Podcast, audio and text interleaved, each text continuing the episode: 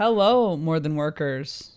And I don't know, do people like being called that? If you don't and you want to be called something else, let me know. But that's the thing I could think of right now. Welcome back this week. I am recording this intro on the 16th of March. So, this for me was exactly my one year in my flat. And I know in the US, the 11th, I think, of March was marked as the one year anniversary of COVID. For me, I really feel like the time started tomorrow on the 17th, which was the day I had a fever and had to isolate. And that was a couple days before the whole country had to isolate and, or, well, stay at home. We didn't really all have to isolate. If you're living with someone, you certainly weren't isolating. You were probably wishing you could at some point in the last year.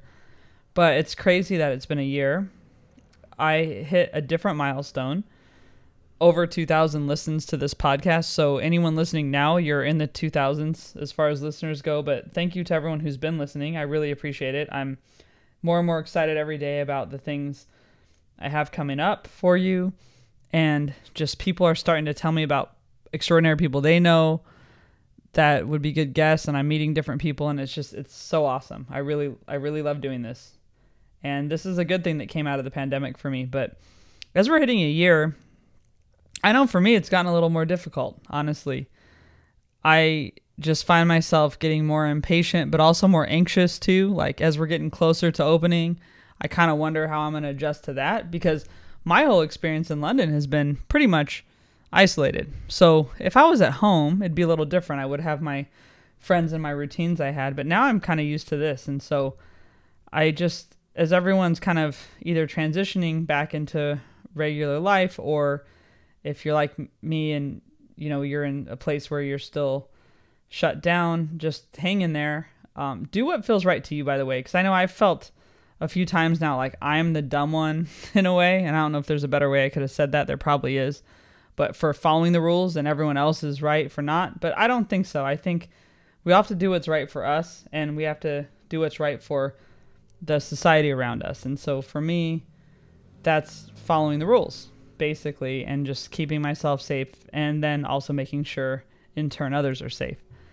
And so I'm getting excited though about some things coming up in my comedy as well as things start to open and I really hope that we just get through these next months. Uh, there are starting to be waves of COVID again in Europe, and that kind of worries me because then it could come here and go back into the U.S. and everything. But I think we're getting close.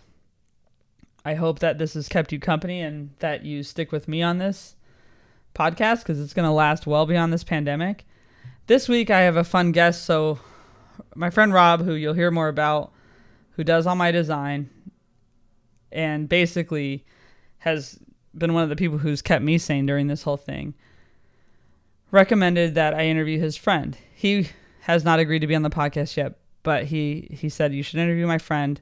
She's really cool. She started her own design studio and I just think it's awesome. And so he's seen her and the change she's gone through as she started her own business. So I reached out and she agreed. So I have Steph Mathena this week and she basically went from corporate and an agency job to her own thing. So this episode is really great, especially if you're thinking about starting your own business. You get a lot of insight to what that's like at first. And then also, if you're a designer, I think you'll really like this because you're going to hear what someone just like you goes through, and I'm sure you'll relate to a lot of things. And if you're anyone else, of course, I think it's a great interview too. And I asked some questions about design that I wanted to know that I hope listeners want to know. But I'm really glad to bring this to you. So you're going to hear an ad and you're going to hear some music, and then we're going to be into the interview. Thanks for being here again this week.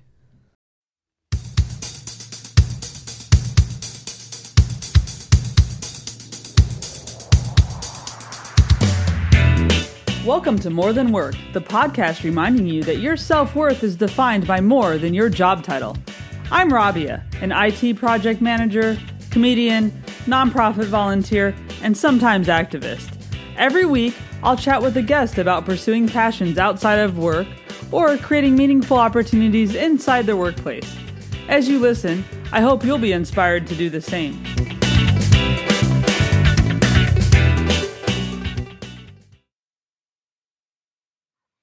All right, everyone. Welcome back to More Than Work this week. I have brand and web designer at Steph Mathena Design, and it's Steph Mathena. So, the person who founded her own design agency, basically. And we're going to talk about a lot of things. How you doing, Steph? I'm good. How are you? Doing well. Thank you. Thanks for joining me. Yeah, thanks for having me. I'm excited to be here. Cool. So, do you just want to introduce yourself a little bit to the More Than Work audience? Yeah, so my name's Steph Mathena. I am a graphic designer specializing in brand and website design. Um, I come from an agency background, uh, but about two, a little over two years ago, um, I started my own design studio. So yeah, I'm going on my third year of running my own business. That's awesome. And actually, my well, my parents were entrepreneurs, and one thing my mom told me was it does take almost three years till you really established your business and you know it's going to be successful, are you starting to feel like differently than you did when you first started? Yes, definitely. Oh my gosh, my first year, um, which I'll explain like kind of how I got into that a little bit later, but to give you a little idea of like logistically, like my first year, I was just figuring it all out. I still am very much figuring it all out, but I do feel like I'm finally now getting into the swing of things. Um, consistent client inquiries coming through, working with recurring clients coming back. Um, and yeah, finally getting a consistent income and making more money than my previous job. Uh, that took about two years to do. So yeah, I'm really, really happy to be in that place finally. Um, and it took kind of a pandemic year to really just like put my head down and focus and find out where I could improve on my systems and um, and also just like doing doing the work and um, kind of figuring it out as you go, like you do with anything. yeah, let's start with how you decided to do this. So you were in corporate, yeah. and then you decided I'm going to branch out on my own. And I think a lot of people, when we sit at work, will say, you know, I could do this better myself, or I wish I didn't have to ask anyone. I know what I'm doing. And you kind of did you have those thoughts or what brought you to it? Just tell that story. No, I definitely did not have those thoughts to start with. So I did study design in college, um, but I wanted to go work for an agency. And I feel like that's the really common path uh, when you graduate from school is you're kind of looking at those agencies. And I got an incredible opportunity right out of school to work for actually an international agency based in Scotland, but they had an office in Minneapolis. So that's what brought me to Minneapolis, Minnesota um, worked with them for a couple years. It was incredible. I got to go over there and work uh, for a few weeks with the oh. team. Yeah, it was really, really fun. Um, and we were working on big projects. So it was uh, primarily the hotel industry and beauty industry. Um, so, yeah, I got some really great hands on experience and being the only designer stateside. I feel like that's where I really got a lot of the the knowledge that I now use with my own business because um, the experience is actually pretty similar. Um, I had to take on a little bit more responsibility than I might have if I was working for like a 50 plus agency mm-hmm. uh, with a bunch of other designers and stuff. So that's where my career started. And then I started working for a startup in Minnesota that's now a um, franchise company. So my kind of duty there was to take the company and really establish their branding and identity and get it to a place where it can be replicated again and again um, across hundreds of stores across the nation. Um, and I really got to a point in that position that I felt like I had done kind of everything I needed to do for that company creatively. And I really wanted a new challenge. Um, and also, I was feeling really burnout. I was mm-hmm. incredibly mm-hmm. burnt out there because, again, I was kind of the only designer. I was picking up a lot of um, I was doing like interior design work for the restaurants and um, doing a lot of other things. I had my hand in a lot of different pots. Um, and towards the end, I was just feeling really emotionally drained, and I, I kind of didn't even know if I if I liked design anymore. I started mm-hmm. questioning that, which I feel like we all kind of go through that moment in our career, and that's usually when there's this big turning point. Um, but yeah, I was I was really unsure of if I wanted to even continue with design. And that's when I started looking at nonprofits. And um, I really just wanted to create meaningful work for really good people. and mm-hmm. so that's when I started thinking about it. Um, and it wasn't a decision that came fast. I probably was thinking about it for six months before I actually left my job.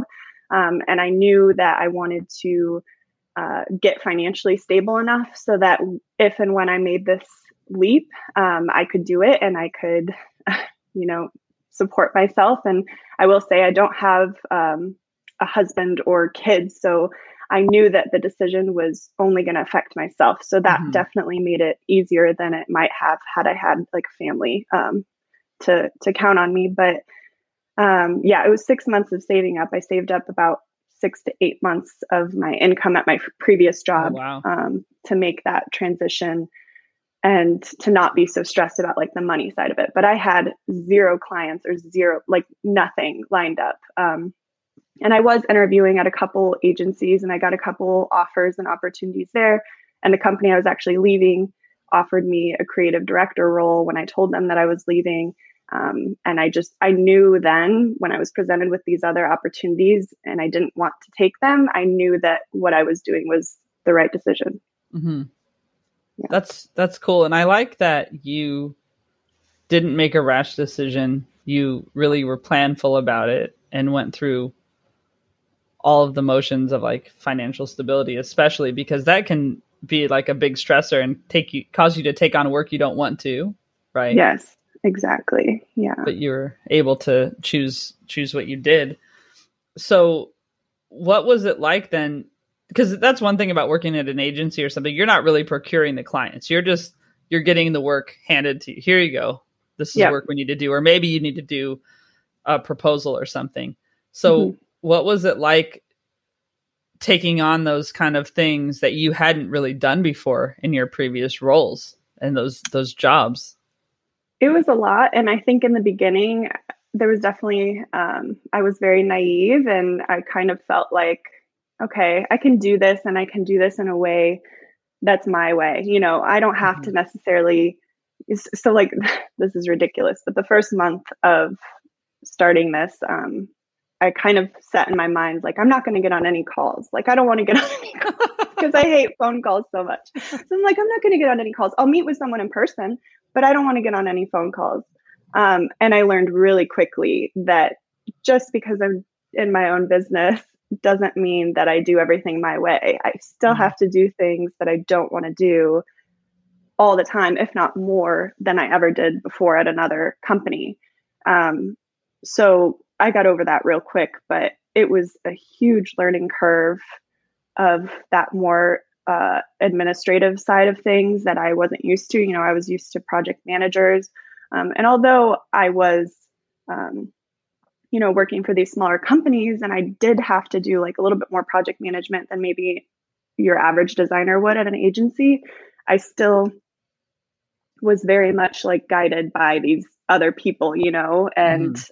I had a lot of people um, filtering information through before it got to me. So that's been the hugest uh, learning curve. And also just like dealing with numbers. You know, I was so used mm. to just getting a set salary. This is what you make and you know it now and i'm still at a point where i just i hate looking at numbers so much i just i don't even really care i'm like i don't even care as long as i'm making enough to support myself i'm like i don't even care what the breakdown was this month and i've also learned that that's really important to know though because uh, in any business and and in any um, professional career you want to do better and you want to improve and you want to be able to you know i want to be able to make donations to places and i want to be able mm-hmm. to do certain things that are important to me.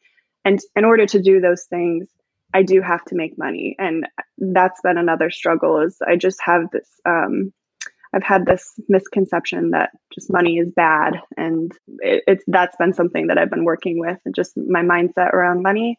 Um, but it's very much something that I've come to terms with that you need in order to um, do the things that you want to do.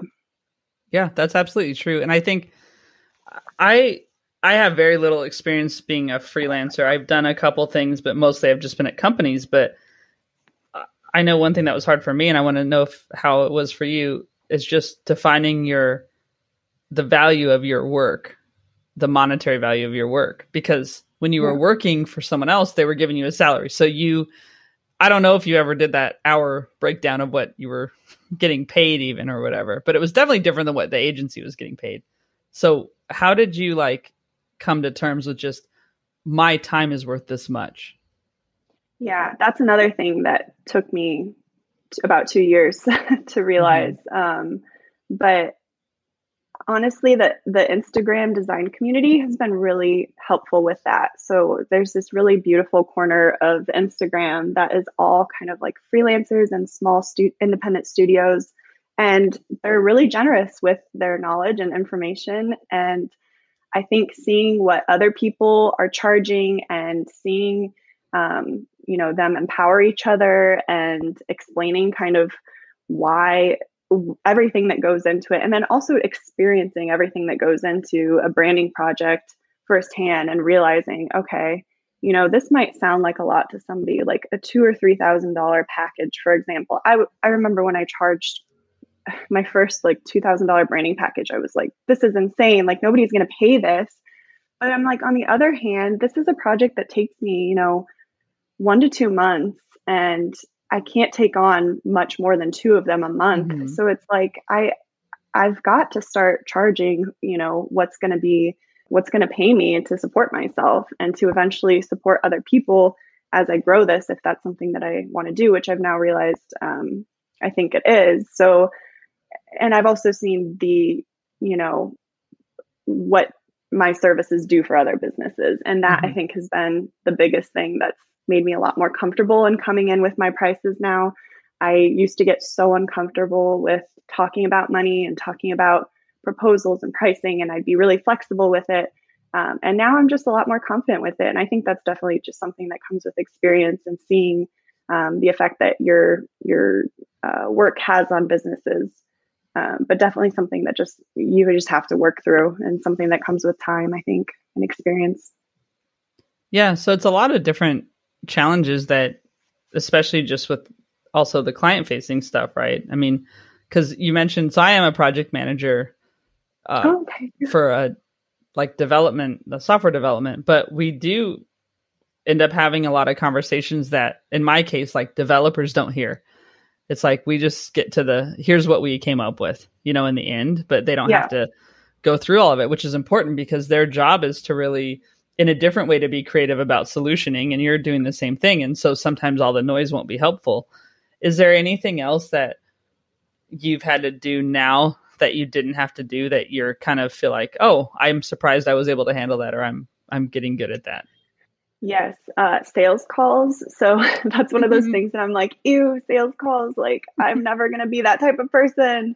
Um, and that's something I, I feel like I've kind of mastered at this point. I, I and this is not, okay, it's a little humble brag, but, mm-hmm. but there, my success rate for a call is extremely high. And I just feel like I'm able to really vet before I get to that point and know, you know, whether or not someone is going to take this seriously. Because the biggest thing I've found with brand and web design is if somebody isn't going to, if somebody else isn't willing to take their business seriously enough to inquire about these services and be able to invest in their business, then you know there there's not much I'm going to be able to do for them to make them appreciate that. So I feel like I've gotten really good at being able to vet the inquiries that come into me and know which ones are really serious about taking their brands to that next level.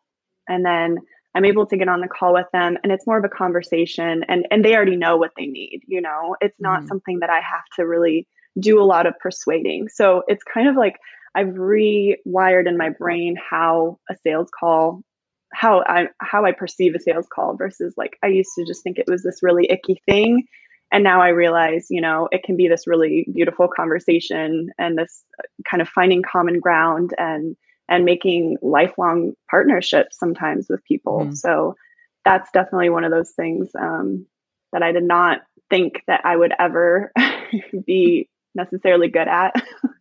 And my my next thing that i'm i'm hoping to get better at is with numbers and just like paying better attention to that and forecasting and planning so yeah, and th- those things are so tough. I mean, either even as a PM, like I have a budget handed to me, so I know what it is. But it, that was one of the most scary things to me. Was like, uh, I have to manage yeah. a budget. Like, do you want to see my? I don't have a budget for me. Yeah, so no. I don't know.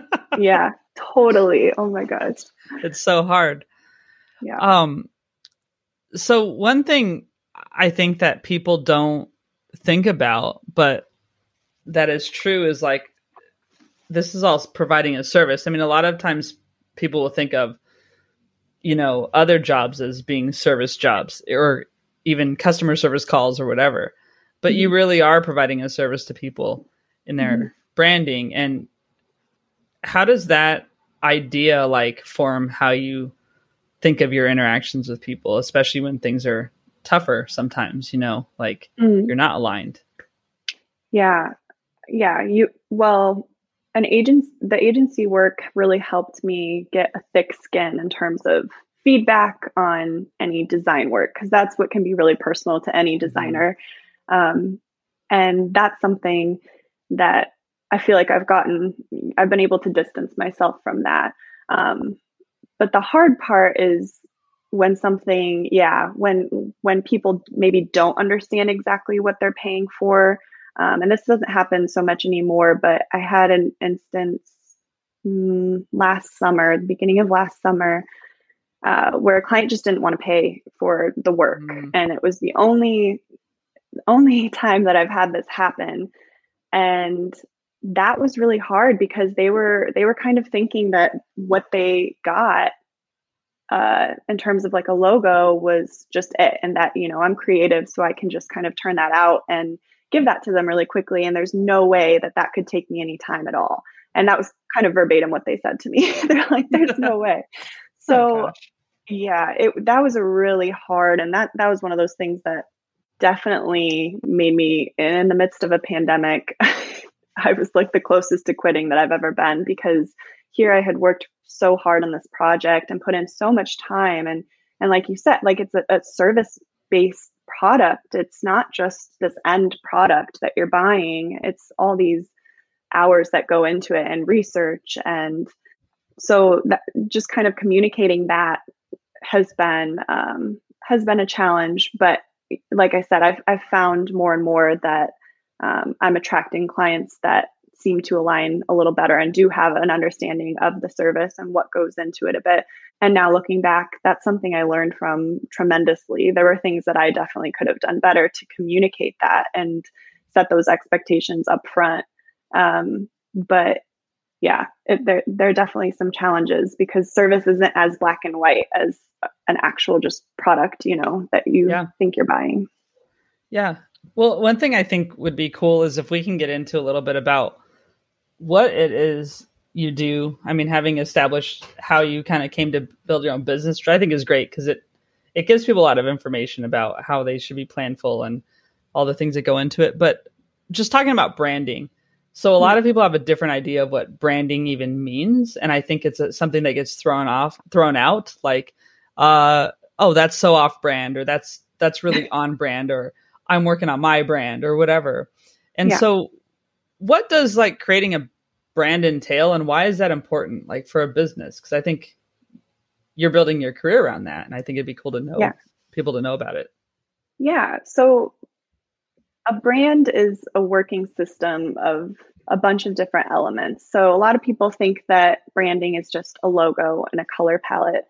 Uh, but really, branding is your photographic style, uh, your type style, and your typo- typographic suite, um, and how you apply those elements and how you come across and um, how your brand makes people feel. And that's something that I'm really interested in. I'm really uh, through my branding process, I'm focused on looking at each brand's audience and how and why they're attracted to the brand and how we can really strengthen that that allure. Um, so yeah, it's really this. It's really so much more than just a logo. Um, you know, you see these days uh, I feel like pe- a lot of people are moving away from kind of the icons or the illustrative logos, and they're moving a lot more towards uh, typography and logo types. And that's definitely, I feel like, um, you know, I feel like that's more of my focus is logo types, and it's very typographic based because we're using these other elements to communicate how the brand should look and feel and how it should come across to other people. I mean, and I do work with a lot of more luxury brands, and you look at mm-hmm. the more luxury brands, they don't have an illustrate illustrative element. They don't have like um, an icon a lot of times. A lot of times it's just their logo type, and then it's all these other elements working to create a feeling. And photography is such a huge one. So, in my process, to give a little background of that, um, I go through a discovery phase where I'm kind of taking all this information about the brand and why they're looking to rebrand, what they're looking to achieve with that, because that influences my decisions a lot uh, throughout the process.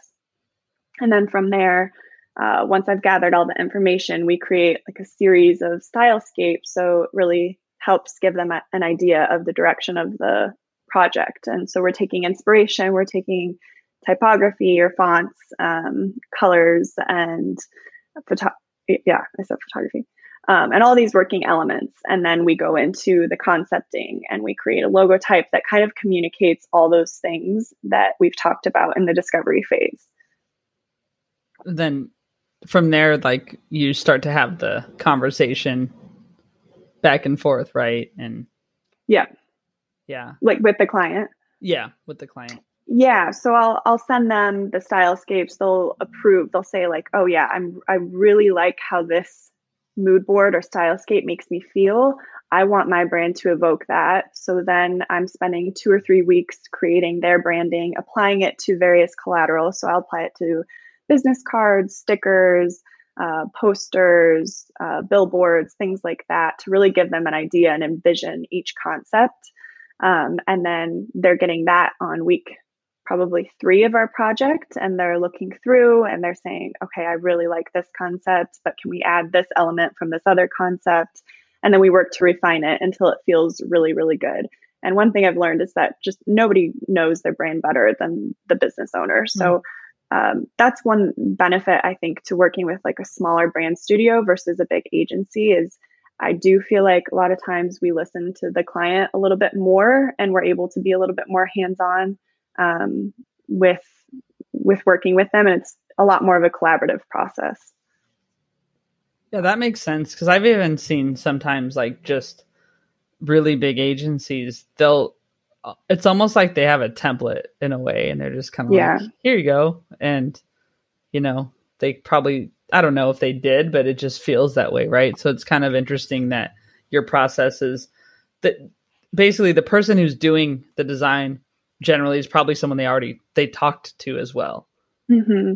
Yeah, yeah, exactly. And yeah, in an agency, you're going through a project manager, and design is oftentimes putting it through to creative direction, and then creative direction says, "No, I think we should go this way," and it doesn't end up really being the designer's work by the end of it. It's mm. kind of like uh, just all these people's opinions in on it and i think that's one thing i've learned too is and i tell my clients this you know you, nobody is going to know this better than you. So while I do encourage you to to open this up to other opinions, I think it's very important to just lean on your gut and and go with your gut on making decisions and know that you're you're going to know it best um, and better than your aunt or uncle or cousin or anyone mm-hmm. who takes a look at it and has all these opinions about you know what colors they like. Um, so I think that that can that can definitely get really foggy at a bigger agency. Um, but there's benefits to both. I think it all kind of depends on the project. But in my case, I do work with a lot of smaller luxury brands. So I think it makes sense with their budget as well um, to right. work with a smaller studio. Yeah. Yeah, that does make sense. In moving to to your own thing, I mean, did anything change for you as far as like just how you we might have touched on it a little bit already, but how you felt about your work since you were really the one kind of forging your path versus, you know, before. I don't know if that mm-hmm. question's clear actually, but I, I think I understand what you're saying. Like, um, well, my relationship with design has definitely mm-hmm. improved because I did kind of feel like, you know, what does what I do mean to the world? when I was working for other people. And I kind of touched on this, but my previous job just was really, um, really emotionally draining. And I didn't even realize the effects that it had on me until after I had left and was reflecting on um, my stress levels. And you know some people might think owning your own business is extremely more stressful than just going to a 9 to 5 I mean I've heard that the amount of times I've heard that from friends and family like I could never have my own business because I just clock in clock out. But I think to when I was doing that for this company and I just it was so um it was so hard just seeing the way that um, certain things were handled. And so now, knowing that I have full control over how I handle things, and I, I feel like I have a lot of dignity in that. And I, anyone that I work with and interact with, I want it to be as positive as possible. And I know that that's not always going to be the case. There's always going to be hard things that happen. Um, but I definitely, yeah, I definitely fell out of love for a while with design, and I just felt like it was pretty pointless um, to mm-hmm. the world. And and now, although it, it's not as you know meaningful as maybe a doctor, I do find a lot of joy and fulfillment in being able to help these businesses and these people pursue their dreams and create really awesome products and companies um, that I wouldn't have otherwise had an opportunity to work with. Mm-hmm. Well, yeah, and I think I mean we have so just I usually say how I know the guests. So we have a mutual friend, Rob, mm-hmm. yeah. and and he's done all my design for yeah. my website. He's incredible. For this podcast, yeah. he's great, and we work really well together. And I mean, we're best friends, but work really well together. I think because for one thing, I absolutely respect what he does because I can't do it. I mean, there's no way my website or my logo or anything would look like it does if I did it, and he's seen yeah. that. And I think yeah. I wouldn't undercut the importance of your job. It's just important to do. Like as a doctor, doctors also don't always like make people very happy. you know? That's true. Yeah. Like yeah. honestly, but I think it's just a matter of appreciating that this is a talent this is a job that requires talent and requires decisions and creativity and stuff that um, not everyone has, and that's why they need it. So that's my opinion on your job. Thank you. That means a lot to me, and and yeah, I I will say that there's no better feeling like per, in my career than sending off a concept presentation and getting that email back right away like oh my gosh this is just better than i could have ever imagined and just having that um, positive effect on somebody and getting them really excited about their dreams. Mm-hmm. Um, that is meaningful to me. And then on a deeper personal level, um, the year that I left my full time job and started doing this, um, my niece actually was diagnosed with cancer and she mm. was two years old at the time. And they were living in Minneapolis with us, not with me, but and it was the only family member that I had um, was my brother and sister in law and her in Minneapolis. So I was able to go to every single chemotherapy treatment with her um, and just block out my afternoon because of it because I had made this uh, this leap and I had the flexibility and I will just forever be grateful that I made that decision that year because I wouldn't have gotten that flexibility um, at a nine to five.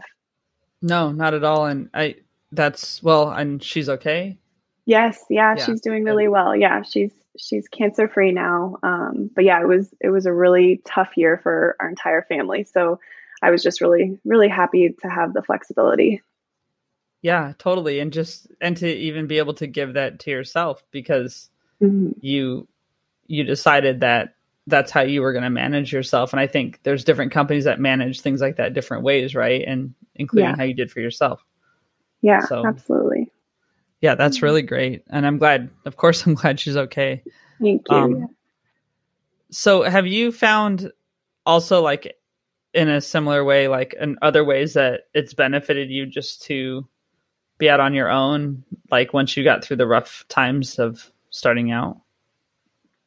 Yeah. And like from a professional standpoint or personal? Both, I guess. Yeah, either one or both. Yeah.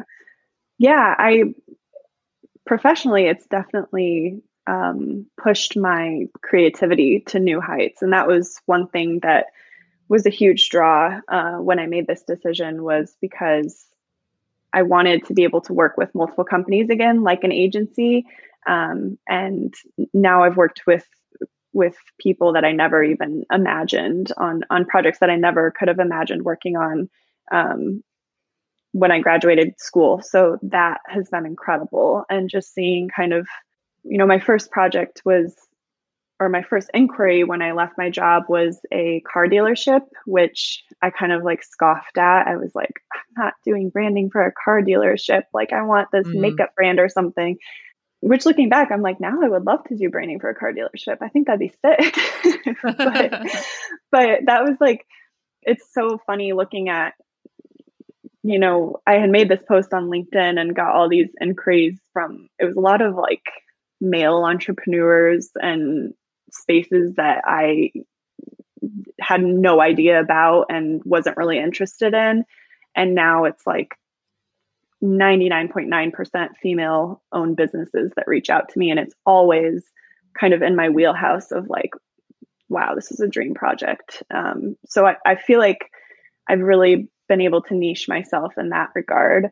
Um, and and just from a personal standpoint, I feel like my relationships with the people closest to me has just gotten exponentially better. I've just had more time and like I mentioned with my niece, like I think when you're when you enjoy what you do, at the end of the day, you're just naturally in so much of a better mood and mm-hmm every interaction with your friends or family is just so much more pleasant. And of course, there are like hard days, like with anything, but um, I've seen the effects, and the people around me have seen the effects that that's had. And even with COVID this year, uh, my sister and I were actually just both talking about this because she was working from home for the majority of the year, like a lot of us.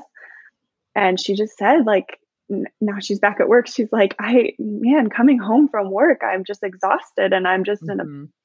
kind of bad mood some days and so that's one of those things that yeah that i i saw a huge change in and i think a lot more people can relate to that um, now with the pandemic and stuff a lot of people that even said i could never work from home or i you know i would never want to work from home now work from home and they love it Yeah, that's a funny one, right? I, I've been remote for almost five years now. Wow. Well, I had a stint where I left my company and went to another one thinking, oh, it's going to be awesome. And it wasn't. But yeah, I've been home and I think it's great. And it's, it, it was funny how people, oh, I could never do that. I'm like, all right, well, I could not get up and go to an office anymore. Yeah. You know? Oh now my gosh. Can you imagine? Yeah. No, I can't. Yeah. I mean, I got dressed for this but yeah I know. I know like i did my makeup i, I don't do this most days yeah but no i haven't had to buy makeup in like six months it's great you know it's it's so ridiculous so i think it was really cool just to hear so much about branding and just how you kind of fell back in love with what you do and i know i have certain brands that i just love and i'm kind of always like Bombas socks, for example. I always buy their socks. They donate some to charity. I kind of like the pictures of socks, but I don't have a foot thing, just if anyone's listening. so, just to be clear. But um, do you have like a specific one or two brand projects that you worked on, like so people can see what what Steph does? Yeah, so most recently, I worked with a really awesome natural beauty brand called Agristol Beauty. Um, I loved working on their branding and their label designs. Um, and I love what they stand for. I love that they use natural ingredients. Um, and then another cool company that I actually just wrapped up was uh, the Aspen office. So it's a luxury co working space based in Aspen, Colorado. And now, after working with them, like I need to go to Aspen. it seems incredible there. Um, but that was really fun. That was super retro, vintage inspired, like from 1980s, 1990s era. We used some really beautiful French typography and the identity. Um, and yeah, that was a super fun project to work on. And I also just love the, I love their business idea. Um, and they're super uh, interesting entrepreneurs. That's really cool. And just even thinking about the co-working spaces, um, being, I don't know about you, but one of my work from home things is I would always take my laptop to a coffee shop during the day, like when I didn't have mm-hmm. meetings or something, and I would get out of the house. And now you I mean, well, I'm in London, so you literally really can't. You cannot. You can yeah. go outside and go back in. I mean, that's what you can do, which you know, it's fine. I mean, that's where we're at now. But um, I missed that. But I, I did think more about like co-working spaces and and just doing that thing just to get out of my house. Yeah. Not not go to an office, but go somewhere. But have you um, worked in any of those before, or what was your kind of pattern before COVID when you were working remotely? Hmm. I did try it out. Um, I did like a day rate thing, and it just to me it wasn't worth it. I just I don't know. I'm happy at home, honestly. I just I'm, I'm content. I can just like sit at my like right now. My desktop computer is set up at uh, the kitchen island, and for months when I was kind of living between places, I was just working from wherever. I mean, like our friend Rob, he mm-hmm. was a blessing though. My God, he set up a whole desk in my bedroom at his place when I stayed with him. So that was like the most luxurious workspace I've ever had. uh, so yeah, I'm not really, I'm not really finicky. It's definitely a dream to have my own dedicated room, like in a house mm-hmm. as my office. But in terms of co-working spaces, I'm extremely introverted, so I don't really mm-hmm. need like that energy around me to be creative all the time. I get my creative from or my, I get my creativity from traveling to places, but mm. not necessarily like working in them. In them makes sense. Yeah. No, that does make sense. And yeah, I can definitely say that I put on headphones when I go somewhere and don't interact. yeah. Yeah. Same. Just, same. Like create a micro space for myself and whatever. For sure. I'm, I'm like on. afraid to go to the gym. Like I have a gym at this apartment and I'm like, yesterday I was trying to amp myself up. Like you can but I'm like, I don't know what it is. I just like, I don't know. I just prefer to be around mm-hmm. people I'm comfortable with. yeah, no, it makes sense. It makes total sense. And so, one thing that's cool that you do too is as far as like clothing and your, I'd say probably into sustainability too, but like, do you, you don't, I won't find you at the Gap or J. Crew or something, right? If you're looking no. for clothes. Yeah, I told myself my the last time I went to a mall, I was like, I just I can't do this anymore because every time I go and I try so hard to just like muster up, you know, whatever to be able to buy these um like shittily made clothes. And mm-hmm. I've just realized you can find something so much better from a secondhand consignment shop or vintage shop, which there are a ton of in Nashville. So I recently moved to Nashville, and that's one of the things that like I'm obsessed with here. Uh, I live in East Nashville, and there's just so mm. many secondhand like flea markets and places that uh, you can find some really really cool stuff. And yeah, to me, I would just much rather find something like unique um, at a secondhand place versus these fast fashion places. I just I have a hard time finding anything that I like and anything worth spending money on. Mm-hmm. Do you have a favorite piece you've picked up recently, mm. or? Yeah, so it was like one of the first times that I went out during the pandemic. I went to this secondhand shop in Nashville. I was really scared to go because I'm like, I, you know, people are staying mm-hmm. inside. I don't know if this is really a reason to go out, but they were being really safe um, and there's a mask mandate here, and there has been the whole year. Oh, that's good. Uh, that's really yeah, nice. yeah, for sure. But yeah, and they were only letting like five or ten people in, so it was kind of this like luxurious shopping experience because it was just like you and a couple other people. And I found this really beautiful long velvet, um, nineteen probably 80s dress with like some feather detailing at the top and really thin spaghetti straps. And it's super fitting. Um, of course, I won't have anywhere to wear it for a long time, but um, it was like $8 and I was, oh, nice. Yeah. And then even more recently, I was up the hill at this place called, um, well, there's this place called OMG Nashville. It's Old Made Good. And they've got Hmm. kind of like vintage clothes and vintage home goods and stuff. But right next to it is a flea market. And it's funny because you can't even find the flea market like on Google Maps. They don't even advertise for it. So I feel like yeah. it's one of these hidden gems. Um, but I found so many old prints. You, you might be able to see the corner of one over there, but um, really cool old photographs by this New York photographer who's featured in the museums there. Mm. Um, and I also found a mid century radio that I really wanted for my kitchen, but it didn't work. So I was bummed to see that. But Um, but yeah, that stuff excites me so much. My boyfriend makes fun of me because I always go to these places and I come home with like like sometimes I'll just go to just to go, just to look. Like I won't mm-hmm. always come home with something, or I'll come home with like a whole car full of stuff. but yeah, That's really I cool. love. That's fun. Yeah, it's nice to have that that hobby and also just to reuse stuff. I mean, instead yeah. of buying new, I, I know one thing that's weird is just not buying clothes, like not having to buy clothes or even getting much wear out of my clothes last year. I think they've yeah last another year right? Yeah, I've been living I've been living out of a suitcase for like 6 months and I've just had I think I was wearing this the last time we talked too. I've had like 6 shirts and like two pants.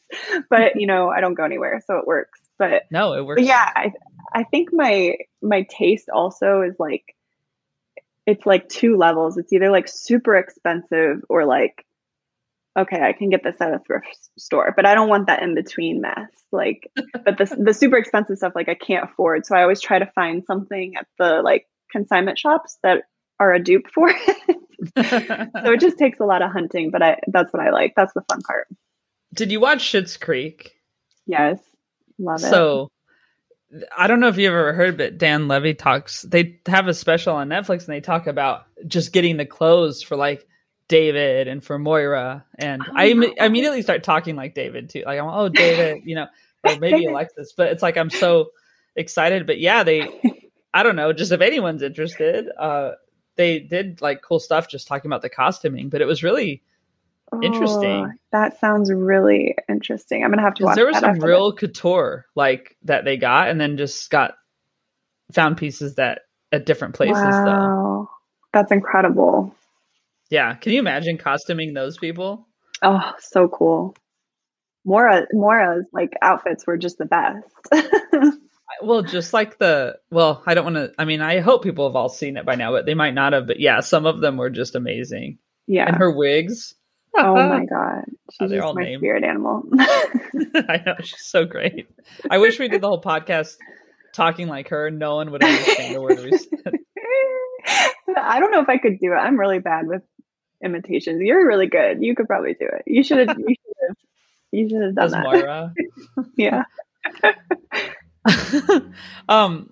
So, do you have any like advice? And I think you've given like I don't know. Just thank you because you've given such amazing information about someone who just would transition from corporate to their own thing and how that process works. But do you have any advice or mantra that you like to share with people that maybe you follow or that was bestowed upon you sometime? Yeah, I, I think leading with kindness is just the thing that at the forefront of everything I do is, you know, even difficult conversations, if you're having them in a kind way, makes a huge difference. Um, that being said, setting boundaries early on and setting expectations is huge. Um, so that would be, I guess, my biggest advice and just empowering people to um, look out for themselves, but knowing that you can do that in a nice way too, because I think that was my biggest struggle. I just, I, I felt like setting any boundaries with myself meant I was being mean to these other people or I wasn't putting them um, as a priority. So I would say that, and also just work at your own pace. There are designers that crank stuff out, like Rob. He's insane. He like I was telling him like if you freelance, you could make so much money because you just crank stuff out. And I think that he like people like that, there's such a huge place for in this industry, but also just knowing that if you do work a little slower, um, that's okay too. Just figure that into the cost of your projects and mm-hmm. um, just know that yeah, both are both are good and both can be really beneficial. Yeah, and I guess I don't normally ask for ask a follow up or whatever after I ask the advice question, but one thing you mentioned earlier is about getting feedback, and you know, as someone receiving feedback on your work, it's hard because it's something you could take personally. But have you ever seen someone give feedback in a really in a kind way that you would say, if someone was asking like, "Hey, I'm working with a designer, or I'm going to yeah. redo my brand," but how do I give feedback without mm-hmm. being awful. Like, do you have a way that you would tell someone, here's a good way to approach it? Or even if you're giving feedback, I'm talking too much, but even if you're giving feedback on like just to someone else, like an employee or whatever, yeah, like do you have a way that you like to approach it? Such a great question because I think that is something that should be talked about more because it could be really helpful to people. Um, I would say the biggest thing is just being really detailed and really comprehensive in your feedback. So rather than just saying, I don't like this or this looks like shit, take mm-hmm. the time to point out every single thing about it that you don't like and why. And if you do that, I don't think anyone can take it personally if you have a reasoning behind it. Um, so that's one thing I do in my feedback questionnaires. Like I'll always send visuals and then I send them a questionnaire that they have to answer each question and I am asking specifics for each. So I'll say which concept do you like the most? What do you like about it? What do you dislike about it? So I even give them an opportunity to tell me what they don't like about their favorite concept. Mm-hmm.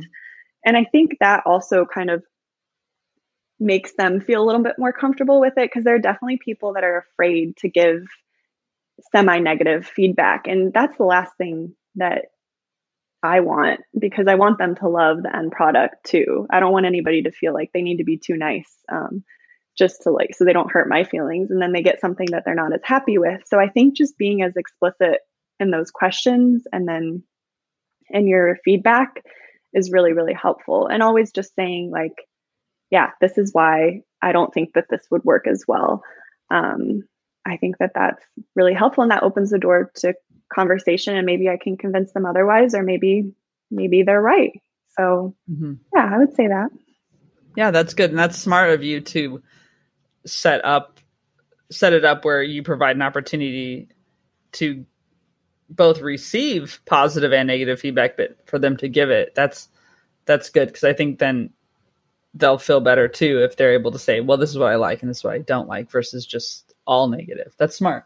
I like it. Yeah absolutely. And then if they say there's nothing they don't like about it then you know okay this is for sure you know this is going to sit well with them. I might still explore some other things with it, but this they're liking the path that this is going down. So, yeah, for sure.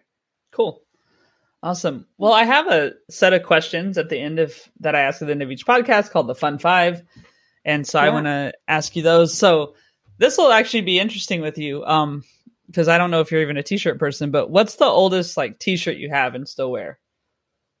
Oh gosh, probably like my high school volleyball t-shirt.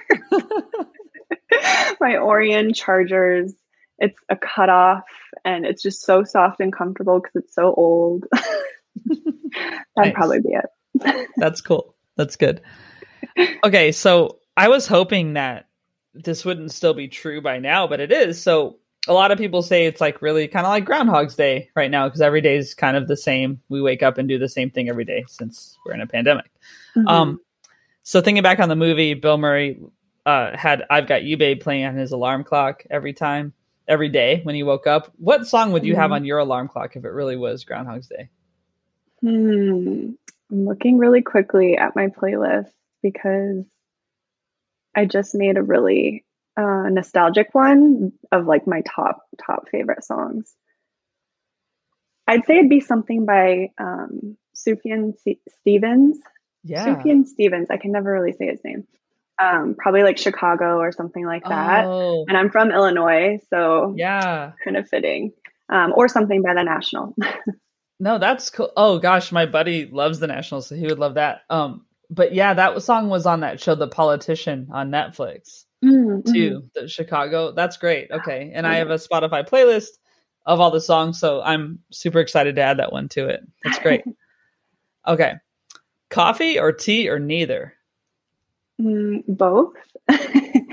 but right now, I'm actually not drinking very much coffee. I'm not going to say I'm not drinking coffee, but I'm waking up and drinking Earl Grey tea with a little bit of collagen creamer in it. It makes mm-hmm. it kind of creamy and a splash of um, oat milk. That's been like my go to because I was drinking just six cups of coffee for the last like five months. So I'm trying to trying to back down from that, but no, I'll never quit coffee completely. It's so good. awesome. Did did do you feel a little better not having so much coffee? I do kind of feel like I don't have that crash, that afternoon crash. Mm. Um, and I think that that was due in part because I was just drinking too much coffee and then it like wear off and I would just be so tired come like 2 or 3 p.m. Mm-hmm. Um, so I have felt better in that regard, but that's good. Yeah. So this question basically when was the last time you laughed so hard you cried or just couldn't stop? Or is there something is there something that makes you do that when you think of it? Uh, when I was at Rob's, actually, I don't even know what happened, but we were there and um, just countless nights laughing hmm. so hard up at night. Like, and that was just so nice because I haven't seen any friends hardly throughout the yeah. pandemic. So it was just so nice to be with a friend again, and he's hilarious. So yeah, definitely a time with Rob. good. Well, yeah, and it's nice. I'm sure. Like, I can't wait to laugh with people in person. That's good. Nice. Yeah. Yeah. So, and the last one, who inspires you right now? Well, Milton Glaser always inspires me, and he died semi recently. So I've been really reading up on him.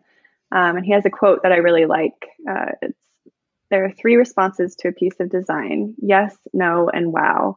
Wow is the one to aim for.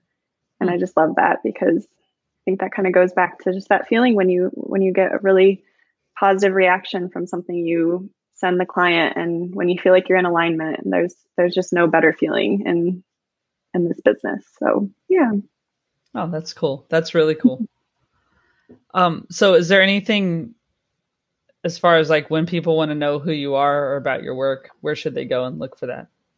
Yeah, so I'd say my Instagram is where I put most of my work. Um, it's at Steph S T E P H, and then my last name Mathena M as in math A T H E N A underscore design, um, and then from there you can also see the link to my website. Cool, that's great, and I'll um, have that in the show notes. But Steph, it was really great talking to you, learning more about your career, and thanks so much for sharing all of that. Thank you so much for having me. It was incredible to talk to you. Thank you. Thanks for joining me this week. You can find out more about our guest in the show notes. The music you're probably moving to by now is by Joe Maffia. Find him on Spotify. That's Joe, M A F F I A. And Rob Metke is responsible for our visual design. You can find him online by searching for Rob M E T K E. Thanks, Rob. Let us know who you'd like to hear from or about your own experiences defining yourself outside of work at More Than Work Pod on Facebook, Instagram, or Twitter. Give us a follow. Or visit our website at rabiasaid.com. Subscribe on Spotify, Apple, or wherever you get your podcasts. Thanks for listening to More Than Work. We'll be back next week with another guest. In the meantime, while being kind to others, don't forget to be kind to yourself.